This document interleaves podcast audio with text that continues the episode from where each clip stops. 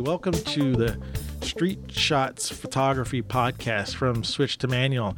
And I'm Antonio, and welcome to episode 79 for the middle of August. I think we're in August. Man, the summer's going fast. This year's going fast. So, yeah. Uh, and today I have uh, a repeat uh, guest from uh, when were you on, Reed? February? I think February. Uh, yeah, I think so. Yeah. So uh, Reed means uh, friend and coworker.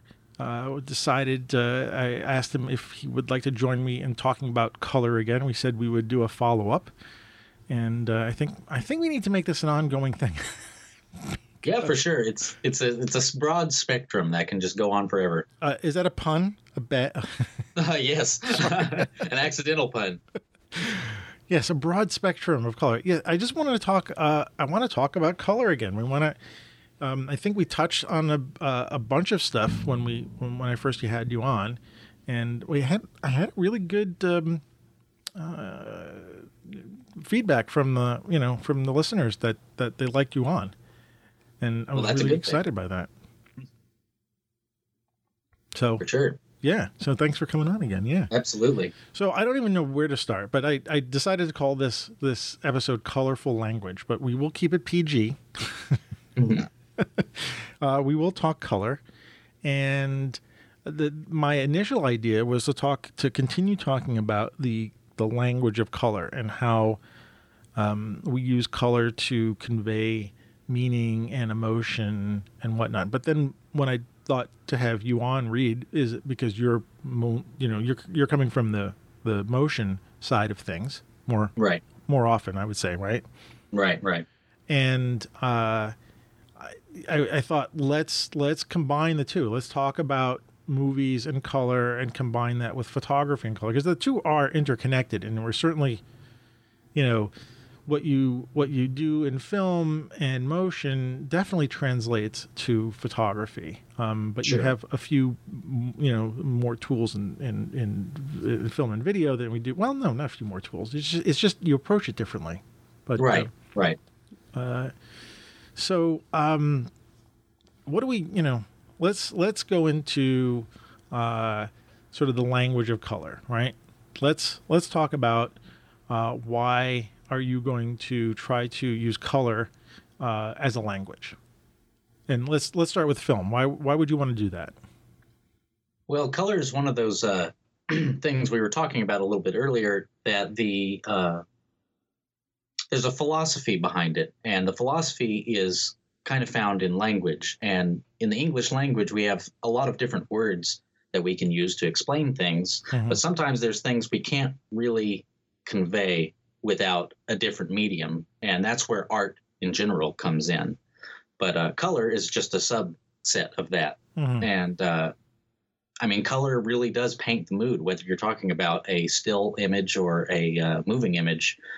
Uh, the color of something will tell you a lot about what's going on, as well as even in black and white, you know, certain elements of the way you adjust your contrast or whatever you're doing, that still helps tell the story that you're trying to tell. Right, right. And uh, let me try to figure this out a little bit. Try to ask you something. and Sure. um, people, you know, uh, we we see color used as a language in movies, right? Right. And uh, for instance, when you we were going through the the show notes together, you had a you had a few examples of some some films where the the color palettes were very specific, and and I'll just go Yes. through the list quickly. It was only th- three movies that you wrote down. Right. Uh, Lost in Translation, which is that's what's her name's movie, right? Uh, Sofia Coppola. Sofia Yeah. Coppola, uh, Matrix, and the uh, Lord of the Rings series. Let- Let's stick with Lord of the Rings and not the not Yeah, Hobbit. sure, sure. Sorry, I'm both, both, both were approached similarly, though, which They- is They were, it's good. It's good. We can talk about we can just talk about one, and it means the same for the other, pretty yeah, much. yeah, yeah. Yeah. Yeah. So uh, let's let's let's go into about Lost in Translation, and and I only saw it once, and so I you'll you'll have to remind me like why you brought that up as as a um uh, thing about color language. I bring this movie up to a lot of people for a lot of reasons. It's pretty much my favorite movie, and when I was younger, I was borderline obsessed with the movie, mm-hmm. and uh, it was just it was it's the reason I actually got into filmmaking. Like when I saw that movie, I was like, ah, "That's what I want to do with That's my life." Powerful. That's you know? a powerful yeah, thing. It is. Yeah, yeah, it is. And uh, the every aspect of it was just so aesthetically perfect to me that I just it just blew my mind. And uh, a reason I brought it up for this is because the uh, the setting of that movie is in Tokyo, Japan, and that coupled with the fact that the movie was shot on film, you're the way colors work on film is a little different than digital, mm-hmm. but it has this just really photographic element to it. The whole movie, everything, and that's because of uh, Lance Acord, who is the director of photography. He and Sofia Coppola um, spent a lot of time talking about the movie before they made it, and they were kind of wanting to base certain shots in the movie around some Polaroids that Sofia had taken when she oh, was really? young on a trip in in Tokyo. Yeah. So a lot of it has a really photographic uh, a photographic thing going on, photographic composition, and I really loved that a lot. But Tokyo, as you probably know, is a incredibly colorful mm-hmm. landscape. I mean, it's just lights and colors and sounds and just sensory overload, you know, type of landscape. Yeah, someday I want to go. I definitely. Oh yeah, yeah. Oh yeah, me too. But the uh, the way that it's it plays out in the movie both the main characters are kind of they're kind of depressed and melancholy. You know, they're kind of just they feel alienated, mm. even hmm. though they're surrounded by all this stimuli. That's almost making them even more alienated. And I thought the movie brilliantly used those colors like that to enhance that kind of sensation that was that was going on throughout the film. And and and you wrote sorry to interrupt, but uh, yeah, you wrote in the notes pastels used for depressive melancholy moods and you know, pastel colors usually, to me, don't necessarily reflect depression. Right. Well, you know, it's like I think of pastels and I think of light colors, uh, less saturated colors, and I, I, don't necessarily think of depression. But right. Tell me, tell me about that. So it's it, it's it's really a weird thing to explain, and which is one of the reasons why I love the movie so much is because it's there's just so much depth in the production of the film to me that I can just go on for hours about it. uh, but the uh, yeah, a lot of the uh, the set design and the makeup and wardrobe uses these really soft, light like blues and pinks and really kind of pastel colors. But the whole movie is kind of it's really natural light. There's not a lot of uh, obviously stage lighting going on. I think right. uh, actually used predominantly uh, natural light throughout the whole movie, and really? a lot that of must have been hard. It must have been really hard, yeah. and especially on film. I mean, which just proves how much he knows about film and cameras, which is amazing to me too. But uh, a lot of the Japanese crew that was working on that were telling him he was crazy basically when he was setting up shots and they were like where are we putting these lights? He's like no we're not using lights. And they were like there's no way you can do this without using lights. And he was like no i trust me i got, I got it. You know so he had to actually convince the ad really? Yeah, because they just didn't they, think it would work you know but yeah they wanted it to work. too. Right right. we don't want to just stand around here we want to set up lights. Right right. Um, but uh yeah so that natural light made everything uh it added a darkness to it, mm-hmm. which is interesting too, because you have these pastel colors in a dark environment. And it makes these colors just pop, just just enough to like really be noticeable if you're, you know, really looking at the analyzing the color of it. Mm-hmm. But if you're not, it just it just looks like a really pretty aesthetically pleasing image. Is and is, that is that contradicting the the story though in some sense? Because or, or am I being wrong about pastels? Like, uh, or at least in no, no, no. I think you know. I mean, uh, I've done a lot of color work for uh, wedding videos mm-hmm. and stuff like that, and almost always, you know, you're not going to be doing a really high contrasty, uh, super bold look on wedding videos most of the time. It's going right. to usually be real soft color palette and real, you know, mellow you know, not abrasive at all to look at. Right, and I would say that I would say the same thing with still photographs. When I rarely see very uh, over the top color, bright, contrasty, you know, wedding right. shots. You, I mean, Right. it doesn't mean that they don't exist. There, there are probably photographers and and and videographers who have a style that will do that, and people hire them for that. But I would say like the mean, you know, would be Right. like softer, you know, lots of light, and you know, it just adds to the feeling of, you know, well, wedding pictures like the possibility and the pleasure of it, and the Right. future and stuff like that. And so in this movie, you're saying they're using pastel y colors, maybe not as, you know, mixed with dark light rather than mixed with light light. Right. that makes any sense. I don't know if you call Right. dark light, but Right, right. It's mixed dark with kind of dark light, which Yeah. makes it which makes it just a really unique thing because usually when you see kind of darker images, you see a lot more bolder punches of color. right. But these have just really subtle hints of these like pinks and blues. Uh, The large portion of that movie is very blue, just in look, and I think that that kind of gives because a lot of they're both suffering insomnia and they're up late at night. And, you know, night light has kind of a blue hue to it, so a lot of the shots uh, are really blue looking as it is. So that's But- just adding on top of the, the it's giving us that uh, an extra bit of that feeling, Right, uh, with the with the blues. Okay. Yeah. right. Oh, that's interesting. Um, Yeah, it's just such a beautiful movie. I mean, if you haven't seen it, you've got to see that movie. I agree. I saw it. I saw it once a while back and and and was surprised by it just because I, you know, I didn't realize how good of a director she was. Uh, Right. And uh, I need to watch it again because you know, you often when you watch a movie for the first time, you're watching it for the story, right, and you're not, or at least for me, I'm not necessarily looking at all the filmmaking aspects. I mean, I try to, but like you know, it, there's a lot to absorb when you're watching a film for the first time. When right. you go back right. the second time, you can already, you already know the story, so you can start looking at things like like the colors and the light and stuff like that a little bit easier. So, right. uh, always good to watch films multiple times. I think. Oh yeah. yeah, Yeah. You always miss something the first time. Yeah.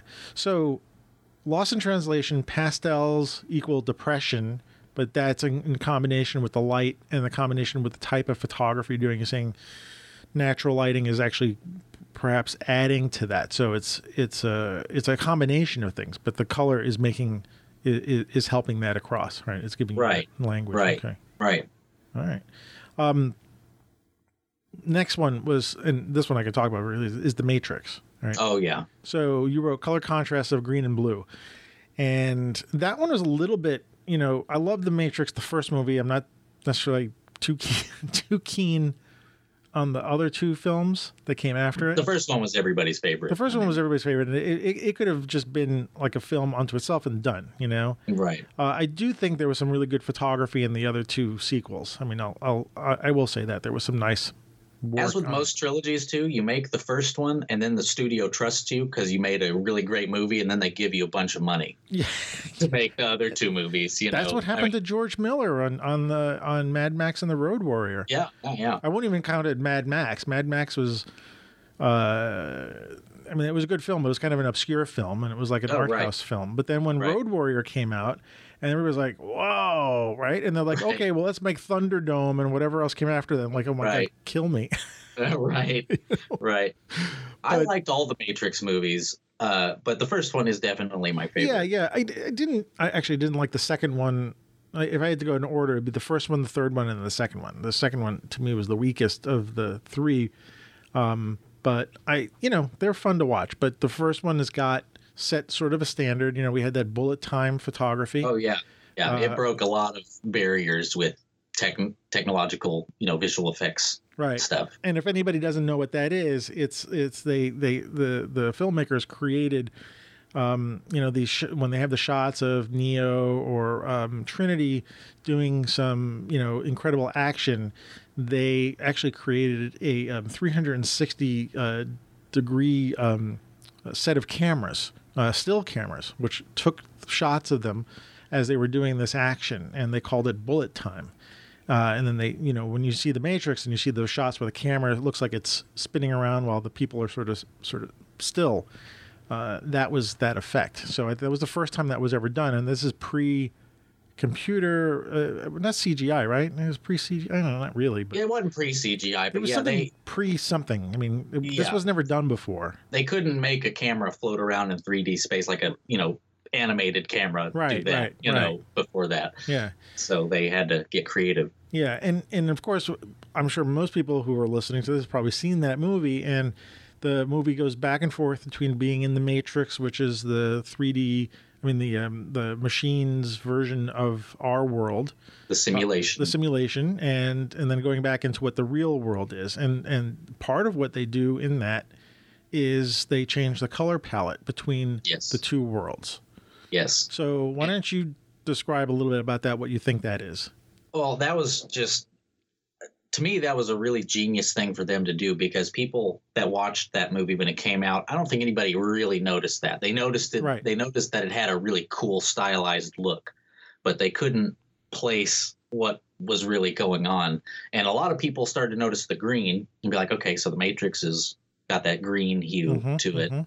you know. But a lot of people didn't really notice that uh, back on Zion or in the real world, it was all a very blue hue you know, and it was just easier to pick up on the green because it has that uh, that like computer code rain. You know, they had primed that color palette in the trailers before Right, right. you know right. the movie came out. Yeah. Um, but it's it's it's not it's a weird color green too. Partially, it's the brighter parts are like that computer code green, but the the less uh, saturated parts are kind of the uh, money green is what right, I call like it. a yeah, you know. yeah, muted, muted kind of green.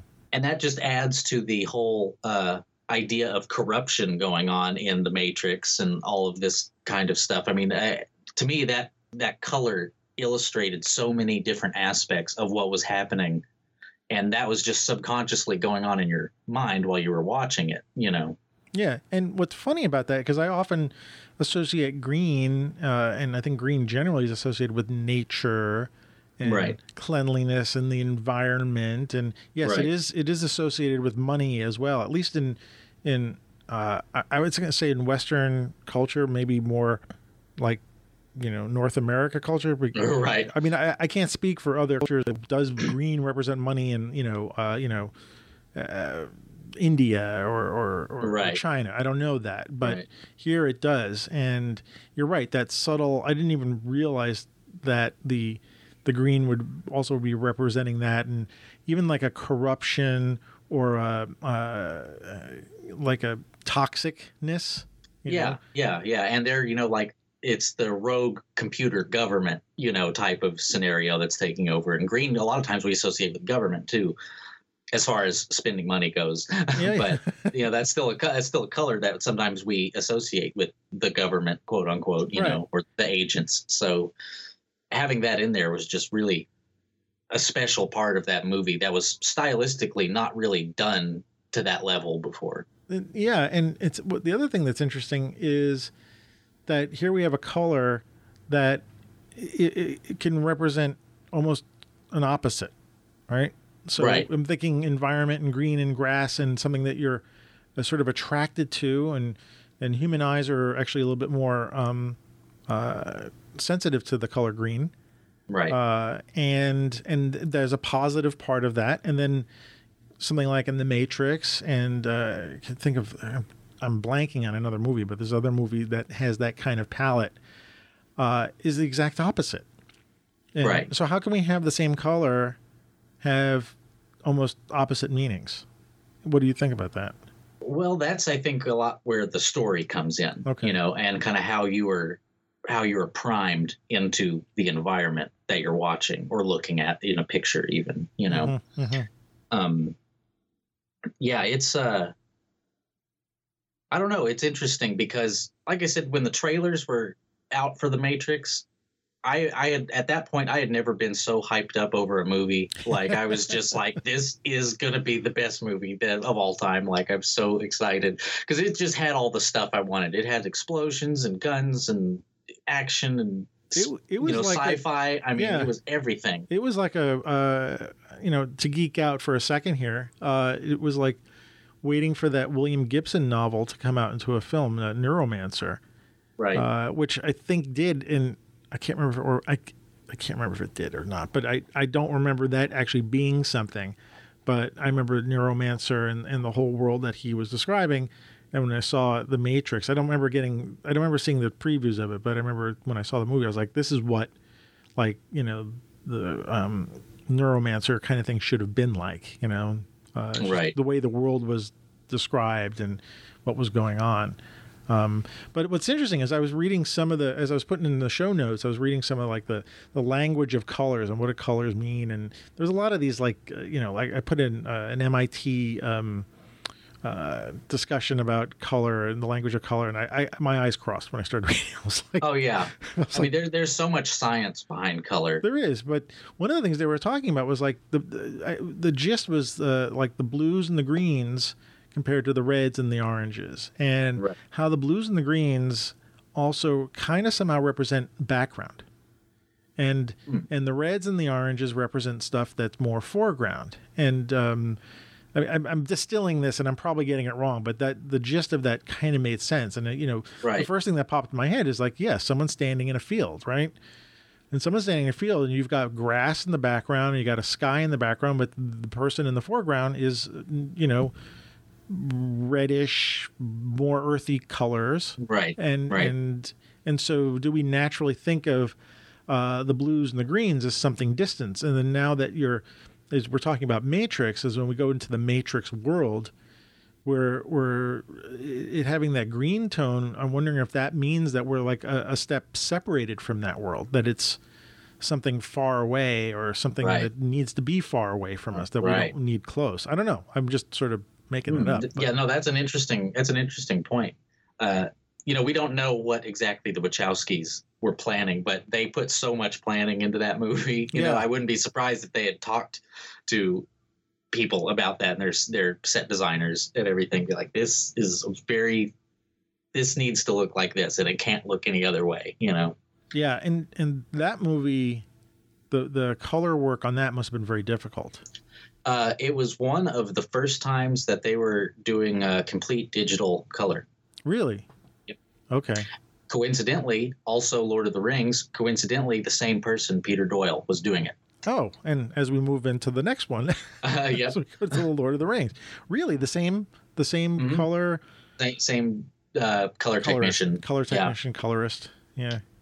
Uh, so, so before that, okay. they were uh, doing a lot of everything was a color timer. Like credits in movies said color timer. Some mm-hmm. of them said colorist or DIT, you know, but uh, mostly it was people working with film that were mm-hmm. actually doing the color. But uh, yeah, they both of those movies paid a lot of money to have technology made to yeah, do what well, they want to do. Yeah, yeah, you know, and uh, but that's interesting. You know, the the part that's really well, as you're saying this, I'm thinking if there's that much money involved, then the color is incredibly important. Right. To right, and they the knew image. that it. They knew both of those movies directors, the Wachowskis and Peter Jackson knew that their movies had to be different than anything else that had ever happened. Mm-hmm. You know, they knew that it had to have be stylistically something just uh, you know jaw dropping, unbelievable. And it worked. I mean, it was. And it worked. Know, yeah, yeah, it really worked. Yeah. you know, they they they make more money than I'm ever going to make in my entire life. so, you know. Yeah, well, that film though what was I mean it was so good was everything came together. I mean, there's so oh, yeah. I mean again I know we're this is a photography podcast, but I'm talking film. I don't care. It's my show. I can. but there's so few movies that I come out and say that was a film. Like that had every aspect of a film in it. You know, I right here we go. We got. oh, you get the siren. Yeah. Well, I you know this is New York, right? So I get to I get to live on the street here. um, you know the the acting was good, the story was good, the the um, the action was good, the the way it looked was was beyond like what you're saying was beyond anything we've seen before, and I remember coming out of it and saying whoa, and then the music, you know, like oh god, especially yeah. at the end, listening to uh, uh, Rage of the Machine, you know, yeah, uh, that was like I. My wife and I were that was driving another the, moment when yeah. I was so fired up in the theater. I was like, "Oh my god!" I know it's like when we're driving now in our car, and I've got a playlist, and and that comes on, we crank it up loud. Oh yeah, it's like the car starts going boom, boom, boom.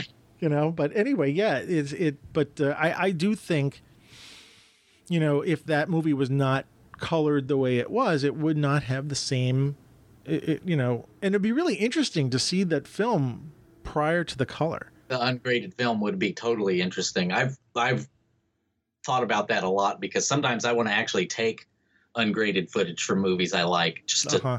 try, you know, to try out some techniques oh, on just to like see that. what you could do. Yeah, yeah. Right.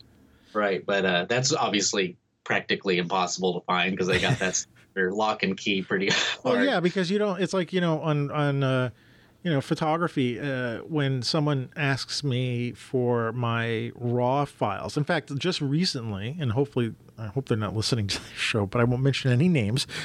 someone wants to use some of my pictures uh, for something. And you know, I'm I'm kind of donating them in a sense. Hopefully, I'll get some money for them. But but generally, I'm just like, well, what the hell, I'll donate them. And the person was asking for raw files, and I'm like, a couple of things. I'm either like I'm like you don't know what you're talking about. Number one, because you don't need them, right? Right. And the other thing Right. is like I am not giving those up because Right. those are not even close to being the finished image. I mean, Right. there's no language. You know, I should say this. There's there's the base story of my picture in the raw file, but there's not the final words, not the final story because Right. I I create my images with you know a certain amount of colors and in, in, in contrast and whatever and that all adds to the the what i'm trying to express with the That's photograph that's your art form. Your art form doesn't stop when you click the camera. exactly yeah It continues into the post production aspect of it, you know, Yeah. and then you have a finished product after that. Exactly. In fact, I tell when I when I have my my photography students in my street photography class, and I I like to spend like the last fifteen or twenty minutes showing them how I process um, an image, and I usually do that on my phone. Uh, and they're like, "You do it on your phone?" I'm like, "Yeah, it's just because I'm, I'm tired of sitting in front of the computer, so I do it on my phone." But uh, I, I I always emphasize to them that the the final picture, you know, doesn't have to end when you take the shutter. You know, when you click the Right. shutter, it's like you've got many opportunities to continue to try to express what you're trying to express with the photograph that you just took and Right. processing is is part of that you know so you know embrace that and there's nothing wrong you know and people would say i mean you're not doing you know journalism or something like that if you're not doing journalism where journalism generally is you take the shot and you hand it off Right, and then you hand it off. Right. because you're not trying to manipulate. But if you're trying to do anything else like an art form, and part of what we do is try to express ourselves, and and and coloring is part of that. So anyway, Right. let's jump to uh, now. You got Lord of the Rings, right? Oh yeah. You got you wrote making colors look real but otherworldly. Now, yes. does this? I know we we did talk about. I think we talked about the Hobbit last time, so let's put that aside. Does this also Okay. apply to Lord of the Rings? This absolutely applies Okay. to Lord of the Rings, and Lord of the Rings even more so because it's way earlier in history than The Hobbit. Right Uh, in, in in terms of being made. It, in terms of being made, Yeah, yeah, yeah, it yeah. was it was amazing that it looked the way it did at the time that it came out. When was that? Like 2001, yeah, maybe early. Yeah, it was like early. Yeah, wow. Yeah, it, I'm. I mean, it just mind-boggling the colors in that movie.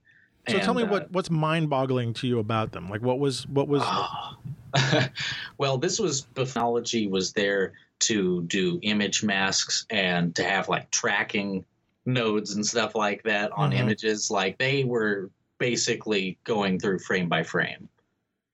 Uh, Really? With that kind of stuff, not you know, I mean, s- Yeah. static shots are one thing, but move movement shots when they're protecting skin tones while they have a lot of movement going on. I mean, it's you know, it was a big deal what they were doing, and it just blows my mind that the film image could have turned into what it turned in turned into because like the shire for instance is a perfect example every wide shot you see of this the shire is just the green is obviously an otherworldly type of right, green right. but right. it doesn't look it doesn't look unnatural it looks like that's what the shire actually looks like I actually know thought that's what New Zealand looked like. yeah yeah exactly i mean new zealand is in fact pretty much that right, it's the know, Shire. they- yeah.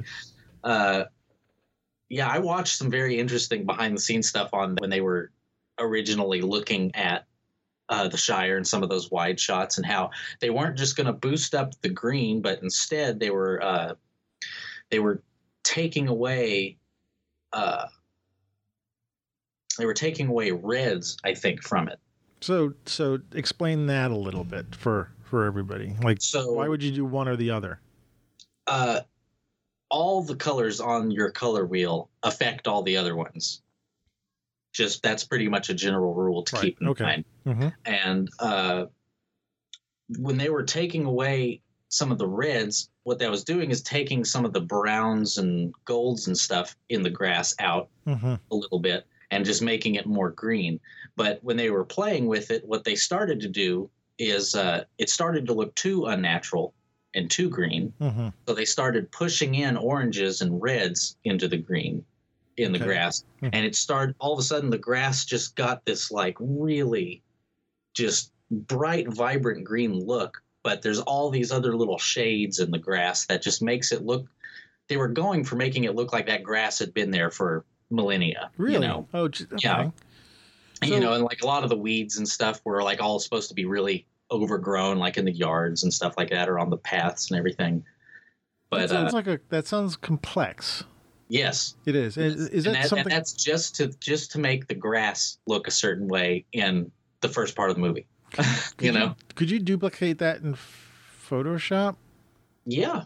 I mean, is it would it be hard or would it be like No, I don't think I don't think it'd be hard. because you could Uh, certainly pull out the colors like in Photoshop. What I would probably use in this, oh, excuse me for being technical for anybody who's listening, but and I don't use Photoshop that often lately. But if I was doing that, I would use uh, like a curve setting Yeah, and then and then pull out some of the the reds using that. You know, um, curves are your friend, curves in my curves are opinion. your friend, I, yeah. I really like. Yes, if you can, if you can learn to use curves, I would say, you know, use curves. It's a really Right. great way to uh, get rid of color casts or to add nice colors in different places. Um, I've had clients uh, watching me in the color bay before, um, watching me use curves, and they're wondering why I'm not using the using the wheels. They want Oh. to see the cool little wheels being spin on the on the, my you know color control surface, and I'm like, ah, this shot doesn't really need any of that. You know, I'm just going to try to do some of these uh, adjustments here. But Oh. yeah, yeah. Um, uh, well, I don't want to go on a side note. Let's go back to Lord of the Rings. I was okay, starting to get into a technical thing here, but I don't, I don't Hmm. want to go too crazy on it. Um, we're nerds. It's okay. We're nerds. I know. I know. And I, and I think, uh, you know, maybe I'll do. We'll have to do another episode about actual practical coloring. Let's let's put Yeah. that on our on our future list. To do, Yeah, that'd be kind of fun to play around with. But oh yeah. so, Lord of the Rings, the the Shire's doing that. Um, there. What are the other scenes? I mean, there's Mordor, of course, which is a lot darker.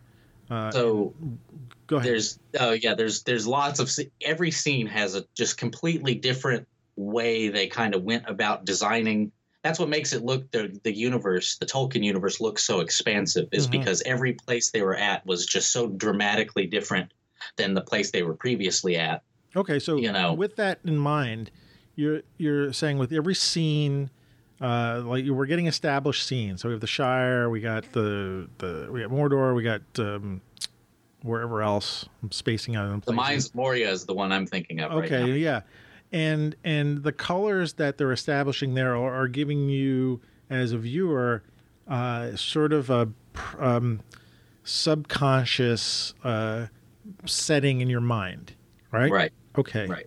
All right. So yeah, continue. I want to. uh, well, so the in the mines of Moria, um, there's lots of interesting things happening with color and light in the mines of Moria, because when they are in the room, you know, and they have to fight the big uh, the big troll, Right. Right. and the troll Well, comes they got a cave troll.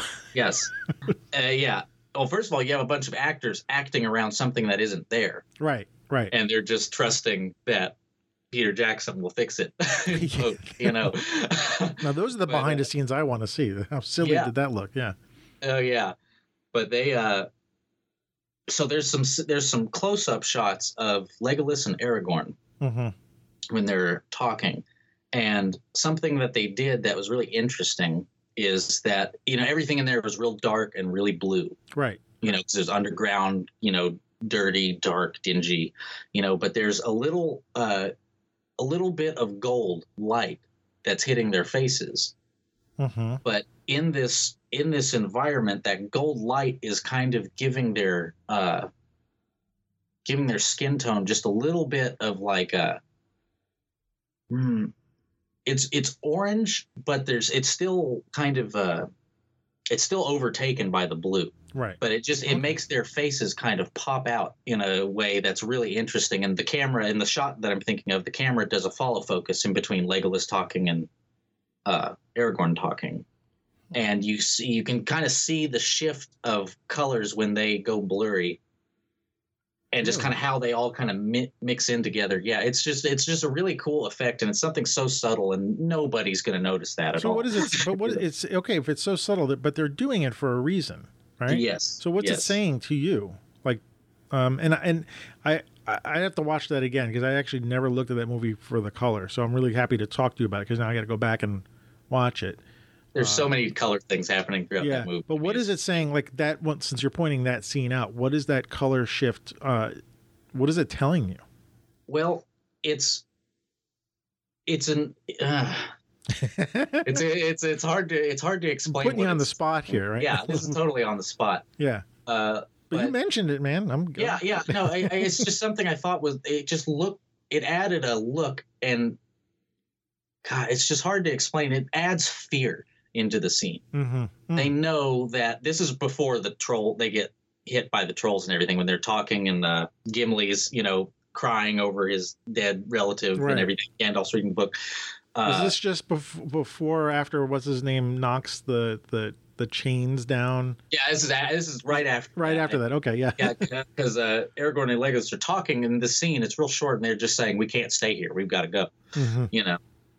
But uh, Wow. yeah, it just it it, it almost. Mm, I don't. That whole scene in that room foreshadows what's about to happen in a lot of different ways. Like And you know, some stuff's going to go down. And it you know? does some of that with the color, huh? Mm, Yes. Wow. You know, I didn't even really realize that the the color could also be a foreshadowing um, uh, technique. You know. And you know, Gandalf's staff that he was using to light the way had a real bright, like white kind of light. Yeah. But at some point, I think there's torches in there, and there's you know fire adding orange into that blue, dark blue area. You know, Mhm. and you see a lot of that in the actors' eyes, like it's reflecting in their eyes, and that's another really uh, important movie tactic is having the actors' eyes do things. Oh you know? yeah, yeah. Because we're all sort of programmed to look at, at, eyes. Yeah. Right when when we're watching it. So Right, the eyes are the the you know to the soul or whatever.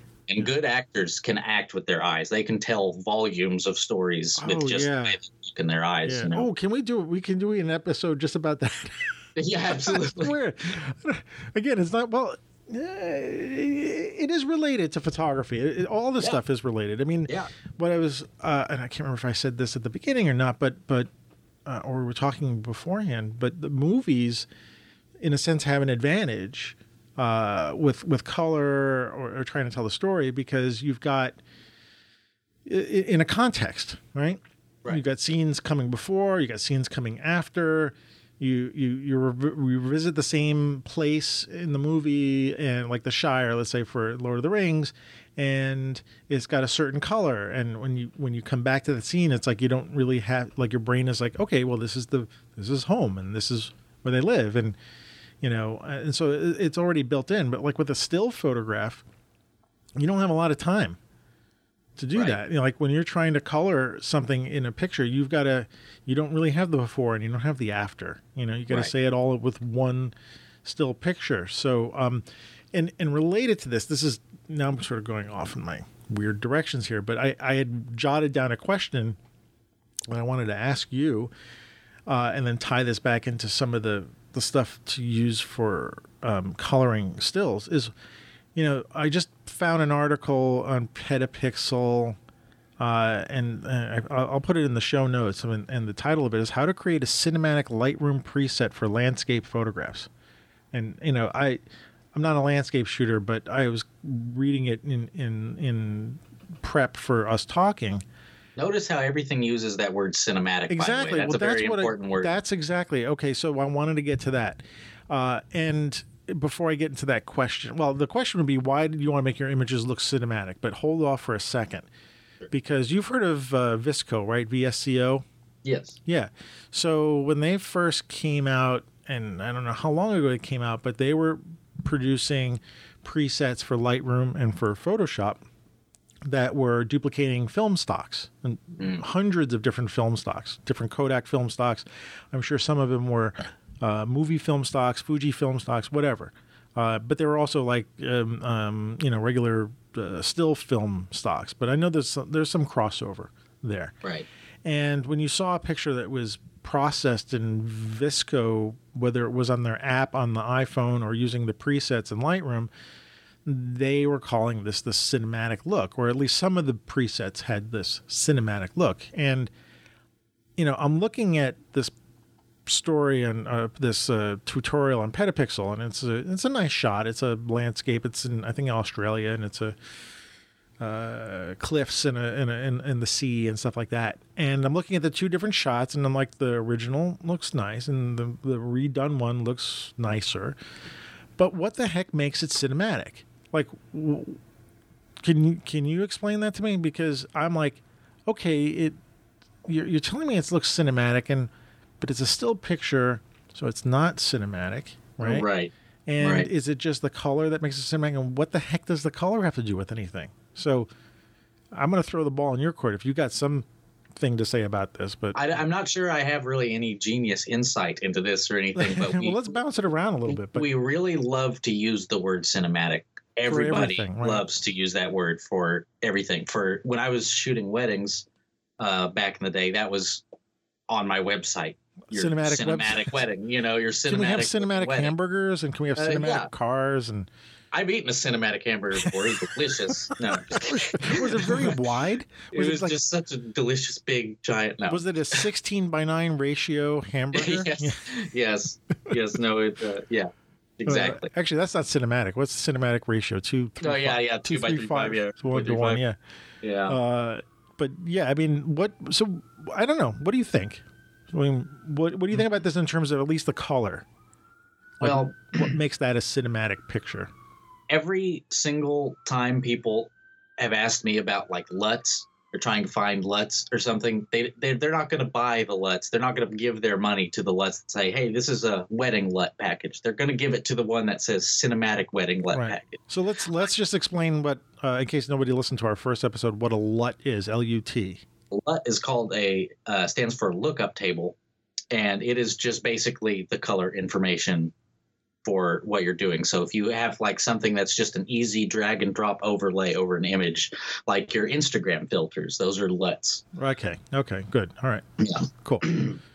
So, uh, but yeah, when people are getting into the quote cinematic LUTs, they're wanting you know special looks, and a lot of them they have looks actually based off of the movies that they're trying to emulate. So we have a Matrix LUT, or a yes, Matrix. I've, seen, uh, I've seen a Matrix right. LUT before. I'm sure. yeah. Uh, yeah, and I've seen uh, there's you know the teal and orange thing that I talked about hating last episode was on. Uh, you know they have got the Mad Max LUT, you know, or whatever, or have Uh-huh. like a Wes Anderson LUT. Uh, I've seen Wes Anderson LUT packages, which are very interesting too. It's like I don't know how they can even title. But I, I can't back- imagine that these these um, you know, just dragging and dropping a preset color thing onto your image is going to make your image look like a Wes Anderson film or look like uh, The Matrix. I mean, Right. I, I- would think there's a lot done, more involved in that. yeah, when it's all said and done, it's just a filter. And the way I look at LUTs as a colorist is a LUT, if you're in a really big hurry, a LUT can be a great starting point. Mhm, You still have stuff to do after you apply that LUT. mhm. You know, but certain LUTs, uh, like the ones that come in Final Cut, uh, those are kind of designed for people who are editing a Final Cut. They need to make Final Cut or their project look like something quickly. So they Mhm. just drag and drop, you know, Mhm. whatever those LUTs that they've got are. And they've got some that are actually not, I mean, too bad. Their bleach bypass one looks fairly good for a bleach bypass kind of look. Ooh, ooh, can we talk about that for a second? Uh, yeah. Because bleach bypass look, the first time I've seen that, and everybody's probably going to know what I'm talking about, but in Saving Private Ryan was was that look, and everybody's you know if if you look at that movie, they they seem to remove the color, but the, there's it's not all removed. It's not a black and white movie. Right. It's a color look that is, uh, it's not even to say desaturated, meaning it, there's something about it. and it, Right. actually, now I'm figuring out what you were saying before. Like there are some things that are really hard to put words to, Right. right?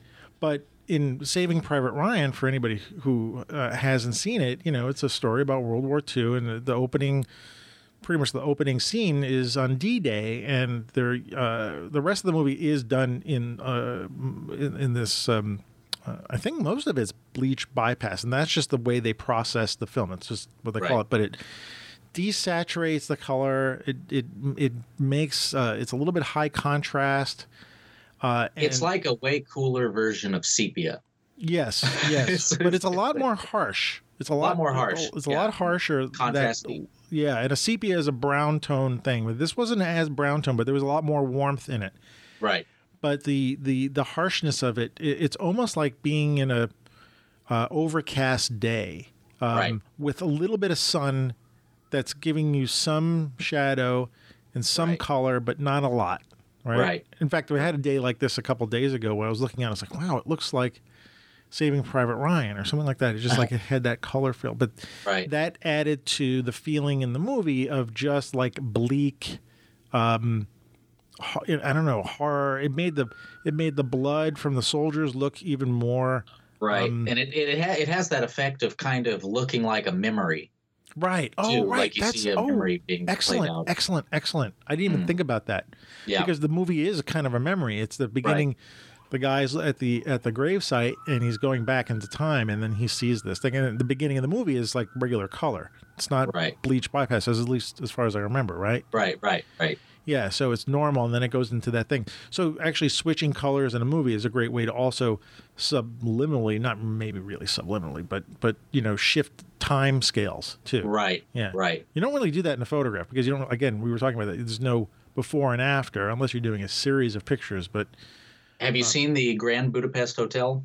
I have not yet. So I would highly advise looking at that because they do. Wes Anderson does that in a very, very ridiculous way, where the color palette in the 60s, he actually changes the aspect ratio in the movie, Oh, really? uh, Okay. depending on what time he's in. Uh, when he's in the 60s, he is in like a real anamorphic widescreen look, but uh, the majority of the movie is set, I think, in the 30s or something, and that's at four by three. Four by three. yeah, and it just and the colors are totally different and everything. I mean, the the colors in that movie are, in my opinion, Wes Anderson's best really? use of color. Really? Yeah, Okay. Uh, yeah. All right. Um, but yeah, he does that same thing about the switching time periods and just really hitting you in the face with really bold color choices to distinguish them. You know. Yeah, speaking of speaking of bold colors, um, I wanted to. Uh, one of my favorite photographers uh, is a guy named David LaChapelle. Do you know his work? Mm-hmm. He- Yes. This is um, if you get if you know me right, and and and you, you said Antonio, what's one of your favorite photographers? And I said, you know, Irving Penn. You know, I just like Irving Penn, and and David LaChapelle. And I was like, if you looked at their work, they're like totally opposite on the Right. scale. But there is something about David LaChapelle's photographing um, celebrities and just crazy stuff and and uh, and musicians and stuff from the I think the early '80s, and he's still photographing today. And if you look at his early work, you know, you almost want to say that like there's Photoshop involved in every picture, and I think he was doing a lot of stuff pre-Photoshop. But his Right. colors are over the top. They were just like, and I was always attracted to that. I'm, I'm attracted to bold colors, and I just love. Right. I actually kind of like those over the top, you know, uh, staged uh, picture uh, scenarios where, especially with celebrities and stuff like that, because you know, they're just having so much fun right. and and uh, I actually I'll put a, a few in the show notes. Hopefully, I won't get in trouble for this.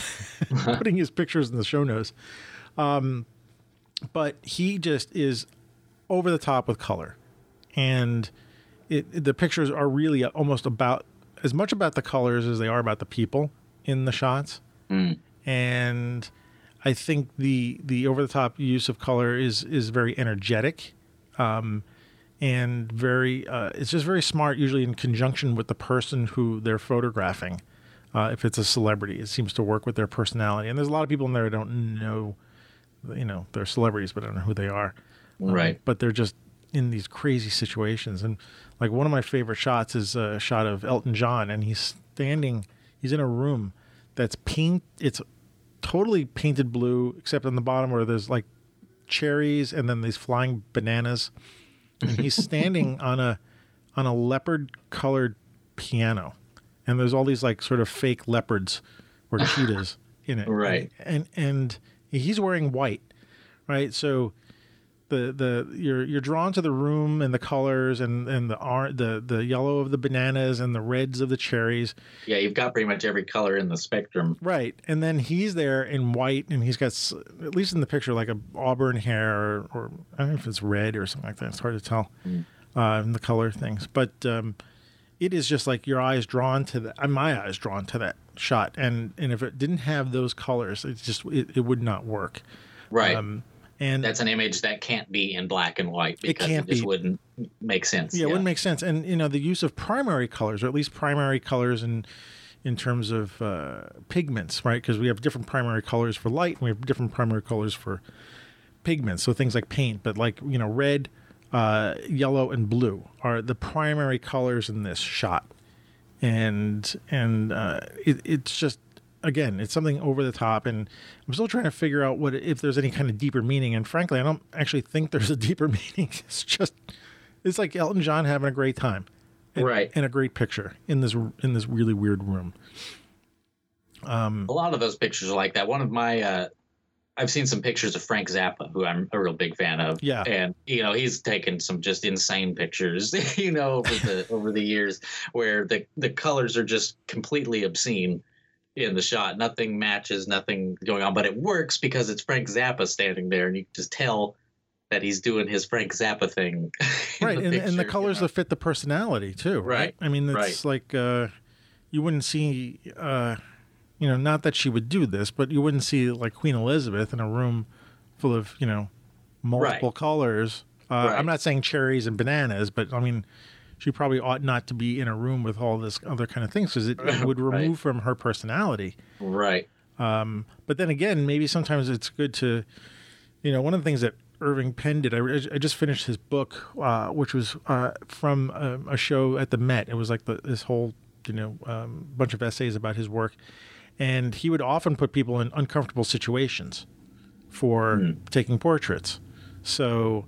Uh, in his case, he was shooting black and white, and he would put them in a corner, and you know the celebrities would be like, "Huh? What am I doing here in this corner?" And he was like, "Shut up! I'm taking your picture."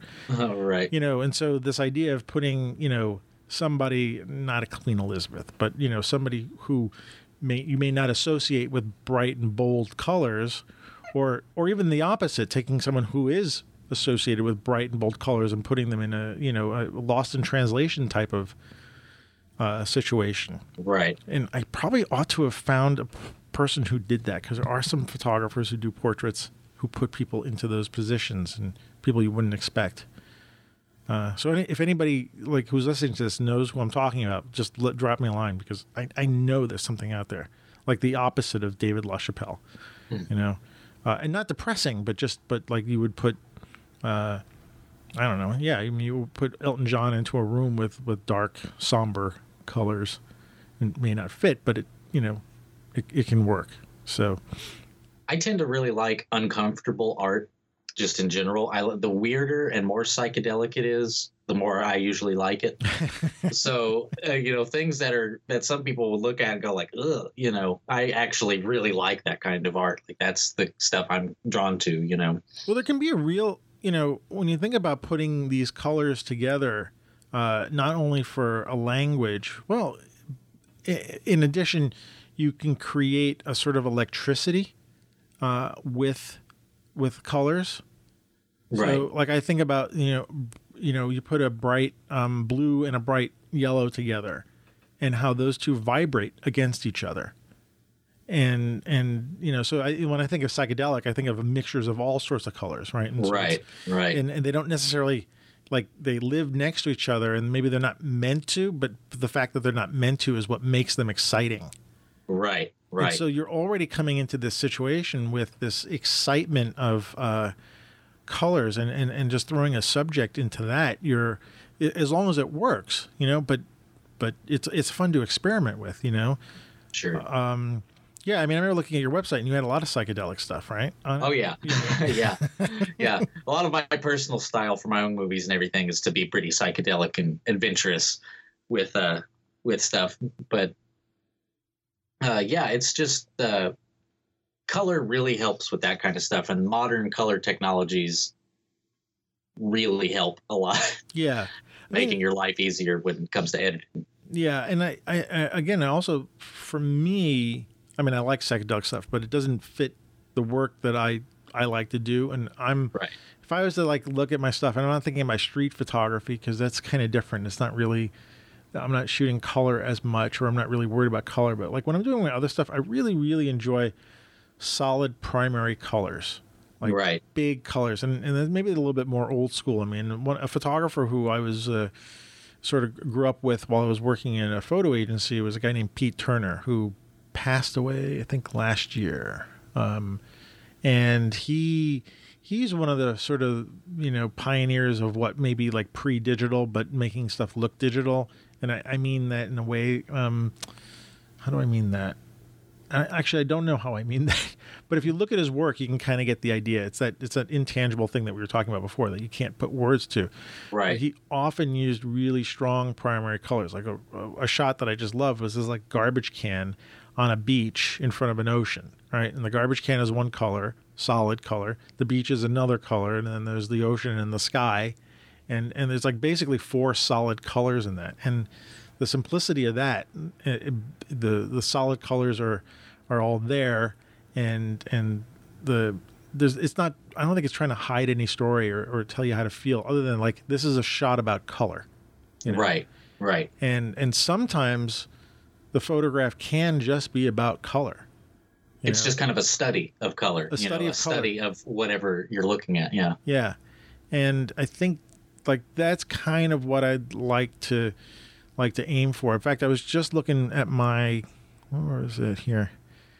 My Flickr site. Um, so I do put a lot of pictures up, but I it's like where do I get a lot of color shots? And I was looking at the shots I did in Jamaica, and Jamaica itself. If you just you know drive around there, there's a lot of primary colors in just the way people paint their places and uh, the boats and and whatnot. And I was like, I wish I had like three weeks there because the the the the primary colors and the contrasting colors there. Like I shot a a sunset reflection in a window in a blue building, so the sunset's you know got the orange in it and the blue of the building, right. and it's just like. You know, boom! I didn't really have to work. I got contrasting Uh, colors right. there. You know, Right. um, but it it it really to me like like in Jamaica it was like it was a lot of fun and the energy and the electricity just in the color. So you're right. It's interesting just to be like a, a study of color. That's that's nice to think about that you could just go out and study color. Right, right. And you know, everywhere everywhere has its own aesthetic, like just the way it looks. New York has a very specific aesthetic, Right. which is very alien to me because I've never been to New York. you have like when it, no, never. And whenever I see I've never been on the East Coast, really. I've been to Florida. That's as the eastest place I've ever been. I've been all over the West Coast, though, you know. So, but like LA has a very different aesthetic than New York does, and that's Mhm. actually played out a lot in movies with color. Whenever Oh, you see like- the, like- whenever whenever you see the LAPD, they've got the teal and orange thing going on, like hard. You Really? know, whenever they're on a show, oh yeah, oh yeah, you see the LAPD, they got the sun and the kind of California vibe, whatever. And then when you see the NYPD and a thing, it's always got that dark kind of fluorescent lighting, you know, blue Oh, hues. Wow. Yeah. Wow. Yes. And so, and what do you think that's saying? well, I don't, you know, it, it's it's weird. I mean, I guess New York is colder than California, so I mean, the temperature wise, that actually kind of makes sort of sense. But uh, for some reason, that's just the colors that Hollywood has seemed to always use. yeah. you know but uh like arkansas has its own aesthetic you know and i've been to oklahoma and it has its own aesthetic and i've been in the desert it has its own aesthetic you know and every place has its own different type of uh different landscape that changes the kind of composition of everything around it Mhm. in a sense so like when I, when I look at your photography which i've looked at uh, quite a bit you know it just it looks like an alien landscape to me because new, new york it is is. just it is alien. New York, New York is so much more different than Little Rock, Arkansas. Like I can't even explain to you how different New York is Yeah. than Little Rock. But like for me, I can, you know, walk for 15 minutes and be in the woods. you know, Uh-huh. from where I for where I am. And uh, if you get in your car and drive, I mean, 30 minutes either direction, you're going to be in the wilderness Yeah. you know, pretty much. And uh, but Arkansas's got a lot of green. I mean, it's mostly green. Everything is just really big, tall trees, pine trees, and oak trees and stuff like that. And uh, Do you think that where we spend our time is going to affect how we we color our imagery? Yeah, I just as you're that. saying that, I'm just thinking about, Yeah. I'm wondering about that. I mean, Yeah. it sounds like it's an obvious thing, but I, I could see that. I mean, a lot of my uh, my personal photography, I'm big into nature stuff in general. yeah, and uh, Arkansas is filled with nature, and I've got nature in my backyard, you know, that I can go take pictures of. It's just really convenient here to take pictures of nature because it's everywhere. right. And Um, I guess it wouldn't make sense to like photograph your nature in with bleach bypass kind of look, Right, Right. right. Even although it might be interesting, I don't know if it would work, but maybe it would. I don't know. Right. If I if I had a model in the nature, I think it would be cool if I In had a lot nature. of in the nature had a lot of. That's, a, that's an inside joke for everybody. Yes, it's an inside in the nature. But, oh, uh, thank you for that. That was a good laugh. yeah. Yeah. Well, if we if we have like a model in the nature, Mhm. uh, she's going to she or he is going to uh, that gives me more options for things to do with shot but if i'm actually out documenting nature i want it to look like i vision it like i Mhm. look you know. So uh, we actually had a rain a couple years back. It rained for like a week really? straight. Wow. and uh and uh, after after it rained oh yeah there was floods all sorts of stuff. But after it rained and started to dry up i went outside and i was like wow look at this mushroom out here in the yard. That's amazing. And then i looked a little bit further and i was like look at this totally different mushroom out here. That's crazy.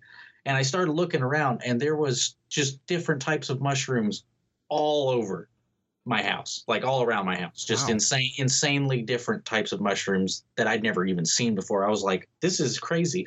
And i went out and started taking pictures of them and i documented 46 different species of mushrooms that were in my yard in my front yard. Any of them interesting species? uh, I don't, well there was an amanita that was growing actually but i'm not going to eat it because it's in arkansas yeah, yeah, yeah, yeah. don't trust that but uh yeah no there was an amanita like the red with the white speckles you know Oh, okay. All right. and uh, it was just like yeah there, i mean so many different types growing and i was like this is insane that this many species of mushrooms just is in my yard like i just spent all day taking pictures of my yard like really close up shots Did you shoot them in color or black and white? Yeah, color. Color. color yeah. yeah Yeah. because some i mean some of them were just really bright orange and some of them were really like dark earthy browns with like red Mhm. heat kind of coming out of them. And uh, then that amanita was just beautiful. I mean, it was giant, you know, red speckled mushroom. I was like, this is the stereotypical Mario mushroom. You know?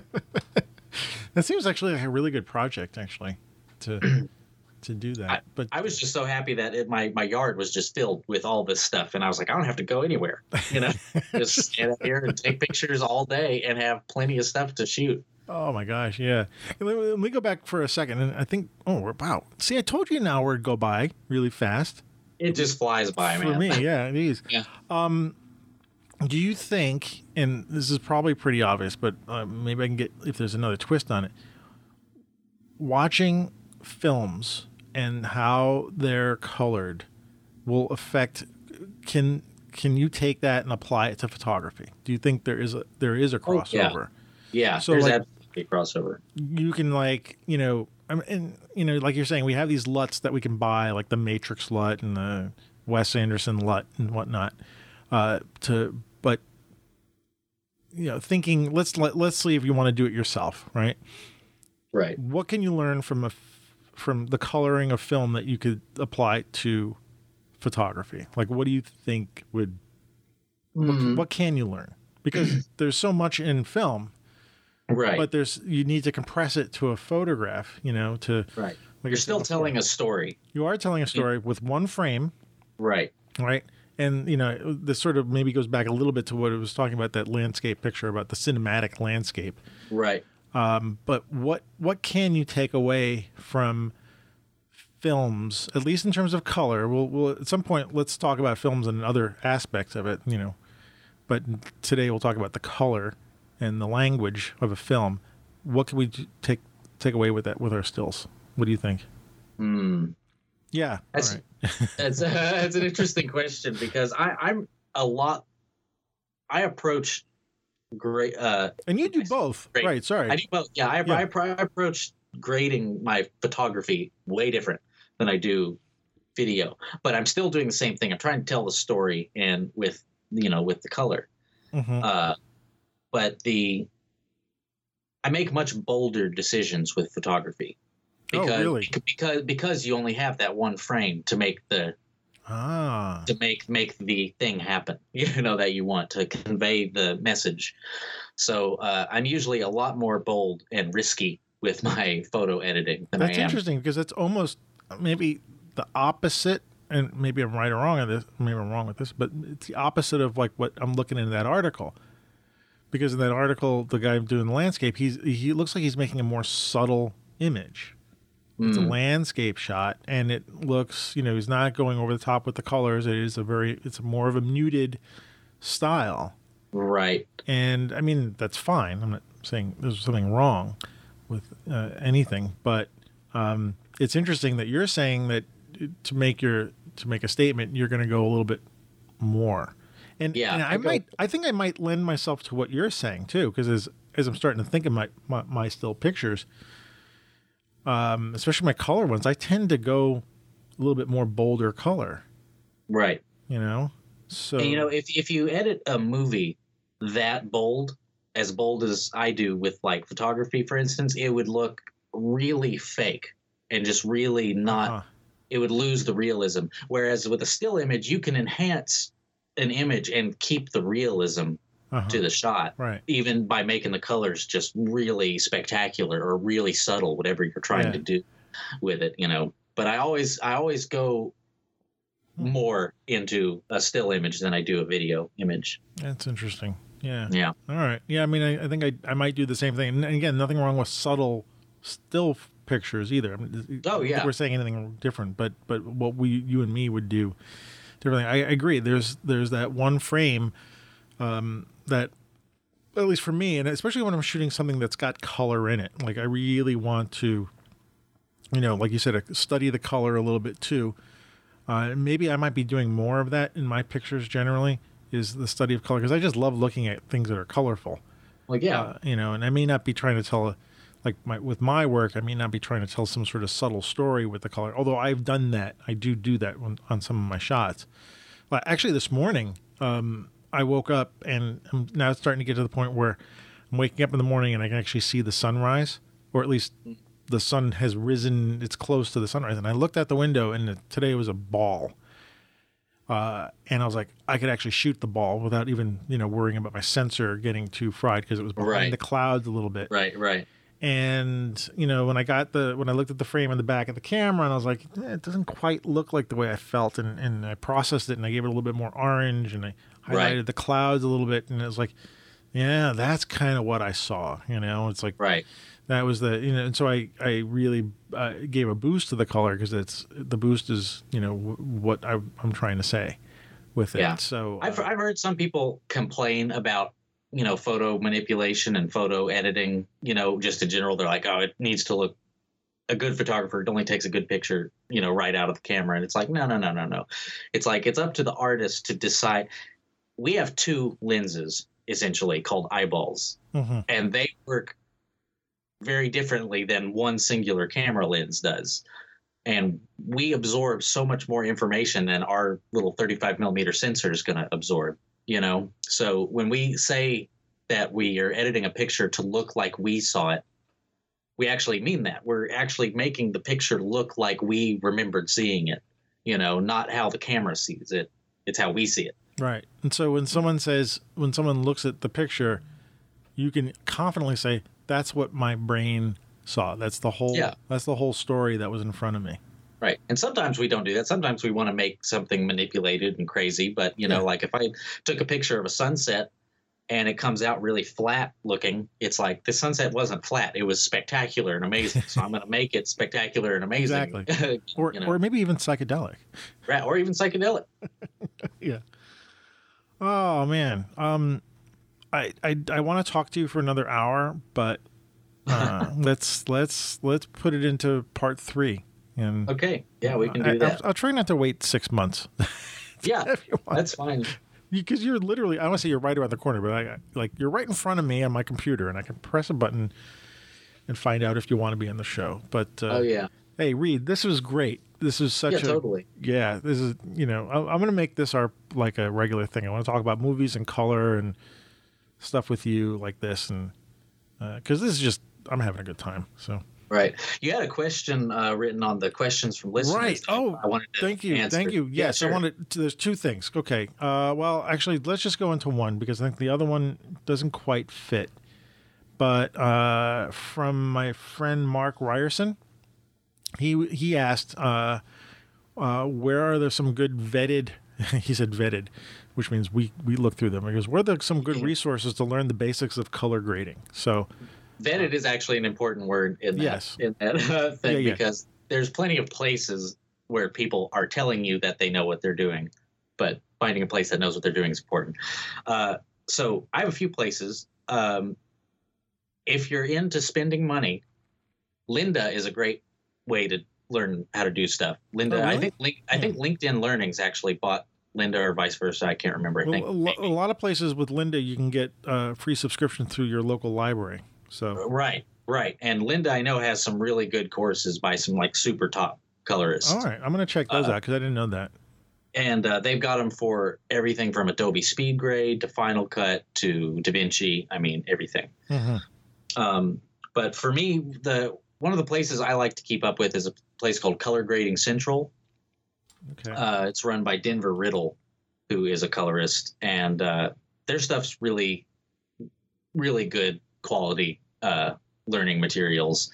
Um, but another good place to look if you're doing things on a budget is YouTube. YouTube has a lot of people that are really skilled that are putting out like tons of tutorials. You- just who are, all would be time. some of the vetted ones that you would? Uh, Um, this way, you're not searching around for two. Let's see here. I think I actually have some pulled up. Okay, so there's a uh, YouTube user named Casey Faris hmm who has some really nice, uh, really nice tutorials. Um, let's see who else.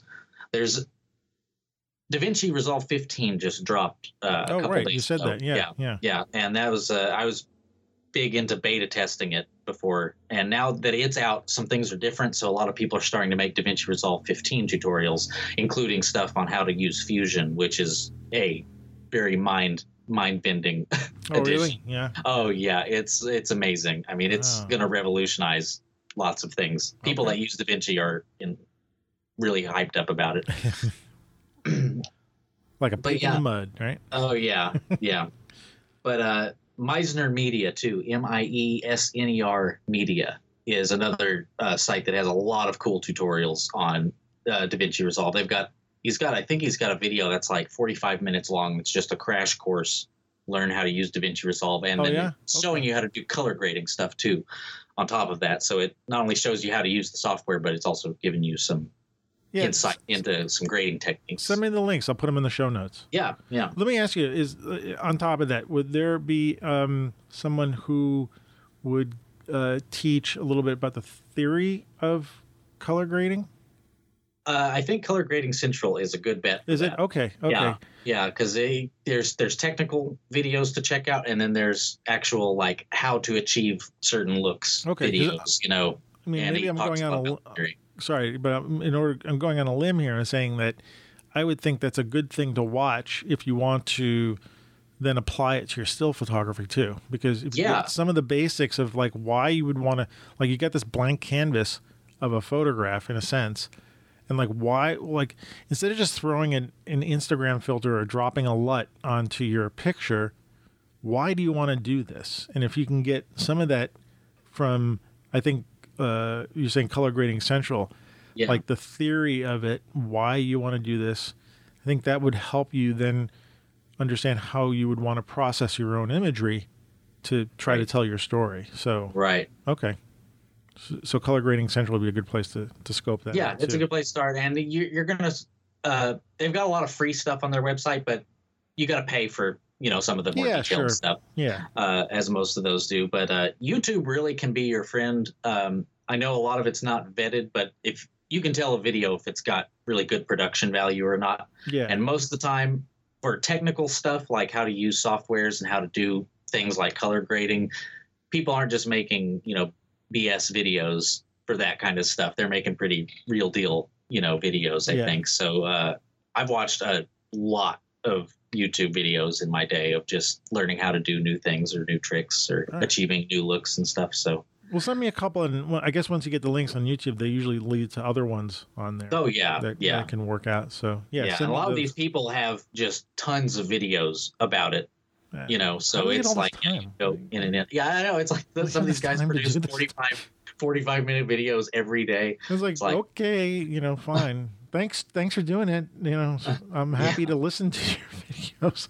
right. But uh, yeah, I, you know, that's where I think, um, uh, you know, I, uh, if I could stop mumbling here, excuse me. um, the idea of learning why you would want to do something instead of just doing it. So, like, why do you want to cut? Why do you want to process your pictures to make them look a certain way? Why do you want to process your video to make it look a certain way? It's good to hear why other people are doing it and Right. what what's coming from it. And you're not. I always tell people just don't turn your picture into black and white because it looks cool or it looks like a street photograph because it's not a reason to do so. So Right. spend some energy uh, understanding why things have been done before, why people are doing that, and doesn't mean you have to follow the rules and stuff like that. But it's good to know why, you know, why would it, why would you want to make an image look cinematic, and why would you want to use this color palette, and why would you want to use this, and how does that add to your, you know, um, palette of, of stuff to express yourself with? So Right. And a good way to learn too is like if you have a look that you really like, like say a scene out of a movie or just a photograph that you really like, have that photograph side by side with whatever project you're working on. Actually try to match the colors. Oh, that yeah. not only that not not only teaches you how to use the software better, whatever software you're using, but it also teaches you you start seeing the patterns and the theory behind why you like whatever that scene is or whatever that Yeah. photograph is. You know, you're actually taking the time to dissect it and figure out what makes it special. And by doing that, you just learned how to create that look. That's cool. That's a good. Mm. Okay, so everybody, you hear what Reed's saying? Go do that. Experiment. That's, that's your homework. Experimenting. Yep. That's your homework. All right. Thanks for thanks for reminding me about that question. I almost forgotten. Yeah, sure. Yeah, but my other question from my friend Mac, I think we'll put off to another time because I'm looking at the time. We're an hour twenty minutes, and we even get into printing and stuff like that. We'll we'll, we'll cover that at another time. But uh, We need a, just a technical episode so we can talk about all the cool tech stuff. Oh, absolutely, absolutely. Well, you, you know, technical. We're in a technical business, and I hate to say business. We're in a technical art that requires, you know, us to know machines and devices, and we can't separate ourselves from that. I mean, you know, Right. um, th- there's just no way, you know. Right. And, and, I'm- and I'm sure, you know, people who are painters talk about the type of brushes they use and the paints and stuff like that. Oh yeah. Everybody sure. geeks out a little bit on this stuff because For sure. For sure. that's part of the fun, I think. Right. Yeah. So, anyway, I I think I'm to wrap now. But Reed, thank you so much. Absolutely. Oh my gosh, Yeah. No, this So- is totally fun. it is so generous of you to to to join me on the show. So, hey, how can people uh, how can people find you if they're looking for you? If they're looking for me, they can go to palmtreeshoeproductions.com. That would be my website. Um, and I'm on Facebook too at facebook.com slash palmtreeshoeproductions. Um, yeah, I'm around basically those two places. I'm not, uh, I'm a little old school. I don't have all these like Instagrams and Tumblrs and all Oh, that good, kind of good. stuff. So, yeah, yeah. but I got a good old fashioned website and a good old fashioned Facebook page. Oh, and excellent. my, uh, my thing. But yeah, And everybody, you got to listen to the first episode to find out where he got that name, Palm Tree Shoes Productions. Oh yeah, I'm So- wearing them right now. Actually. Yeah. uh, thanks again, man. All Yeah, right. sure. Yeah, and uh, if you guys want to find out more about uh, Switch to Manual, go to switchtomanual.com. Uh, the website is uh, I'm moving hosts at the moment, and uh, hopefully I'll be up on a new host. But if you see the page is down, just come back. It'll be up at some point. Uh, I'm trying to get rid of old junk and start some new junk. so, uh, so go to switchtomanual.com. Uh, Instagram is at uh, switch the number two manual, uh, just like Twitter, which is at switch the number two manual. So uh, I spend a lot of time on Twitter, mm, Instagram, mm, a little bit. You know, we, we, I've talked on the show about Instagram before. I'm not going to talk about it. Uh, if you want, follow my cat Opie, Opie Kitten on Instagram. Uh, so I'm pushing him. So anyway, uh, oh, we all. I also have a Facebook uh, Switch to Manual page, so join us on Facebook. Join us. I'm still saying us. I can't get Tom out of my. He's my partner, my silent partner. So please excuse me. I'm not going to get that those words.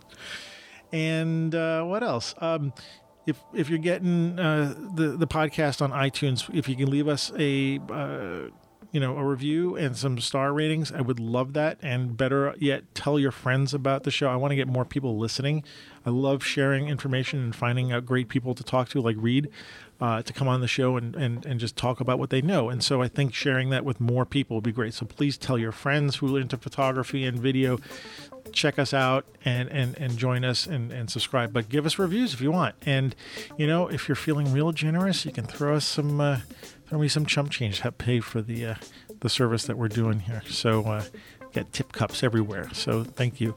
Uh, and oh, last thing is you know portfolio reviews. Another way for us to uh, pay the bills is you guys uh, send your pictures in, and I give you some professional uh, reviews and feedback about your shots. So check that out on our uh, switchmanual.com. So other than that, hey Reed, it was great having you.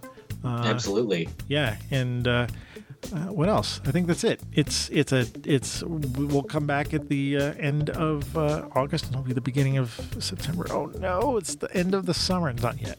We still have we still have you know, and it could be a nice, you know. We can pretend there's still some left. We can pretend it's going to be nice, right? And at least I don't have to go back to school. So yeah, there you go.